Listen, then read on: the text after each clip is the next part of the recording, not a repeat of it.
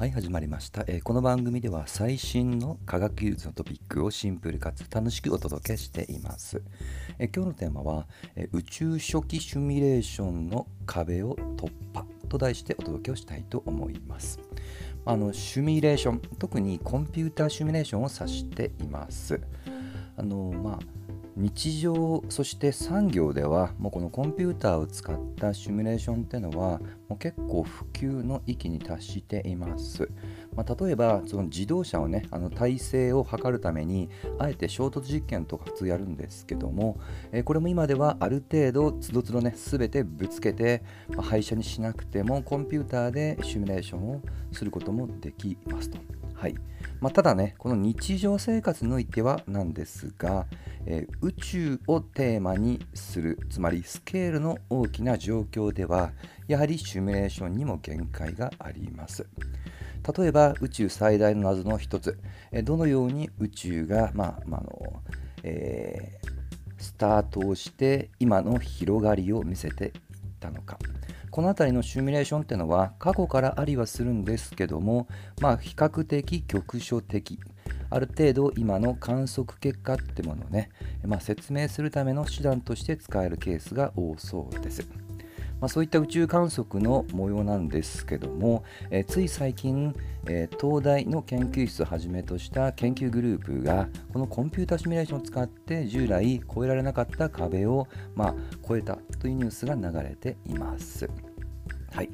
で特にこれはあの東大にあります、えー、まあ、これ通称よくカブリと言われます。カブリの研究所。ちょっと正式名称はもっと長いんですがよくカブリとして知られています、えー、ここのねチームが中心になって、え、作った仕組みコンピューターシミュレーションの仕組みです。はい、これの名称をそれぞれの頭文字を取ってコストコ COSTCO コストコと呼ばれます。このコストコが今までえー、なかなかシミュレーションでは到達できなかった宇宙の今の構造がどこ、ま、どのように進化してきたのかそしていくのかこの辺りを、えー、従来ね越えられなかった壁を突破したということですね。でこれはですね実際に、えー、まあ、公式サイト及び YouTube チャンネルにも実際のシミュレーションの結果っていうのを公開されています。もしね詳細知りたい方はそちらご参照ください。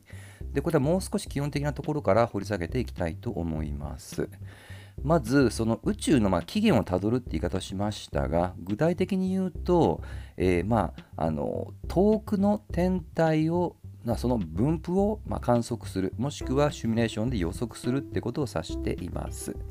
え遠くイクオール過去天文学では基本的にはまこういった考え方を持っていただく方がいいと思いますね。えー、まあご存知の通り、えー、最もこの世で速い物質っていうのは光でだいたい毎秒 30km の速さです。そして我々が夜空を見上げて、えー、まあ、目で見るこの天体も基本的には光の速さつまり一瞬ではなく今の速度で伝わってきますので天体のようなめちゃくちゃ遠い距離にある物質からだと当然ながら時間的な、えー、まあ、違いがある。例えば身近な太陽でも我々が見ているのは約8分前に太陽が出した光を我々が、まあ、見ると。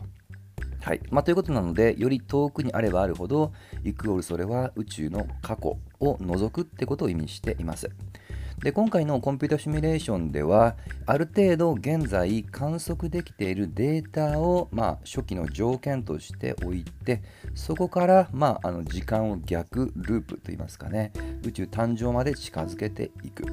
でこれが従来は本当に近傍、まあ、近くつまり、え直近の過去だけだったのがなんと今回は、え110億年前の過去まで、ま、逆算をしてシミュレーションをすることに成功したっていうところなんですね。はい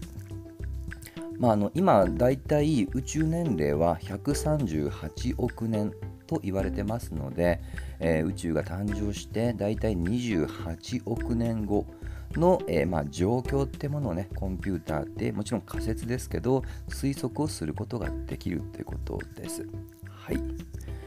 であの初期の宇宙が、まあ、どういったものなのかっていうのはねもちろんまだ仮説の域は出ておりませんけども、まあ、基本的には、えー、これは平坦で全く、まあ、ムラがない東方的なイメージっていうのをね持つ人はもしかしたらもう最近いないかもしれません結構ムラが、えー、生じています。これあのどこの範囲で見るかなんですよね。で今回の話というのは基本的には、えー、銀河団銀河団というのは我々の天の川銀河みたいな銀河が密集したエリアこれを銀河団クラスターと呼びますと。でかつそれの宇宙の初期の頃っていうのはまたその振る舞い方がだいぶ違ってきているのでそれを便宜上頭に原子ですね。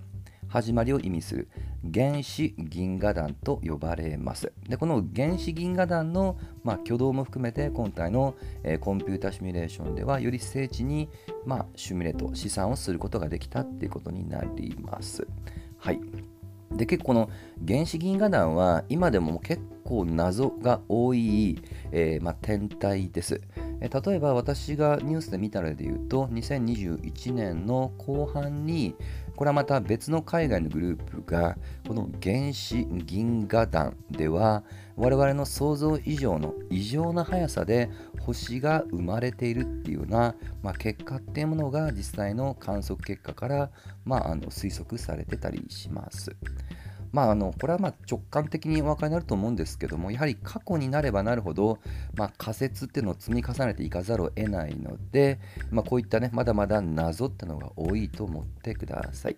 今のケースも含めて今回のコンピュータシミュレーションはその仮説の精度っていうのをねぐっとま引き締めた、まあ、この辺りのま引き締め方っていうところのまテクニックっていうのがおそらくはまポイントなのかなと思います、ま今回の発表では、まそういったいくつかのパラメーターっていうものをね、えー、ま置いたっていう表現をしていますのでその How のところまではおそらくは、えー、ま投稿したま専門論文のところではつまびらかになっていると思うんですがちょっと今回はそこまでは捉えきれてはいません。はい。いずれにしましても、この、えー、これ宇宙のよくあの今の構造っていうのを広い範囲、先ほど触れた銀河団、で実はもう一つ上のくくり、つまり銀河団自身も密集しているっていうのがもう分かっていて、それを、えー、超銀河団とも名付けていますと。このようなスケールではそれぞれ村があって、えそういった村のことをよくの宇宙の大規模構造っていう言い方をします。または、えー、特定の区域っていうところがねちょうどさながら壁で覆われてるような見た目にも見えますので、えー、グレートウォールっていうような表現を使うこともありますね。はい、で今回この宇宙の大規模構造の、ま解明に一役を買うっていうことで期待はされています。で今回ねいくつかまあ仮定っていうのを置いたんですけどもちょっと今回の発表では触れられていないかつ私が個人的に気になっているのが、えー、宇宙の3割ぐらいの、まあ、質量を担っていると言われているまだ見つかってない未解明の存在その名も暗黒物質です。はいもうこれはですね、もうあのそれこそ古くは1930年代から、まあ、一人のね科学者が、まあ、まだまだ見つかってない謎の天体があるにあるに違いないと。なぜならばそれがないともっともっと、えー、銀河っていうのはバラバラで、えー、まあ飛んでしまうと。それが塊を見せているってことは謎の引力を伴った物質っていうのがあると、まあ、それがねまたあの空白はいたんですけども20世紀後半にそれを暗黒物質っていうように正式に名付けて今に至る。もしくはダークマターですね別名。でこれは今話している時点においてもまだ100%、えー、解明はもしくは、えー、まあ、まずですね解明は進んでいません。はいまあ、言い方を変えると、えー、各国、各研究組織が今、しのぎを削ってさまざまな、えー、仮説、そしてそれを裏付けるための探索ってものをね、えー、今続けているところです。で逆にそういった暗黒物質があるがゆえに今の大規模構造ってものがま生じたとも言われてますのでえ、まあ、今回のねコンピューターシミュレーション通称コストコっていうものがその辺りをまどうさばいたのかっていうのはねちょっとまたえ時間があった時にでも深掘りをしてみ、ね、たいなと思いますはいで最後になりますけども、まあ、今回このシステムを、えコストコと名付けられています。まあ、それぞれの、まあ、頭文字を取っているわけですが、まあ、おそらくはこの、えー、我々がおなじみのコストコに寄せているのかなと思います。またちょっと念のためにね、一応正式名称だけ、えー、言いますと、Constrained Simulation of the Cosmos Field。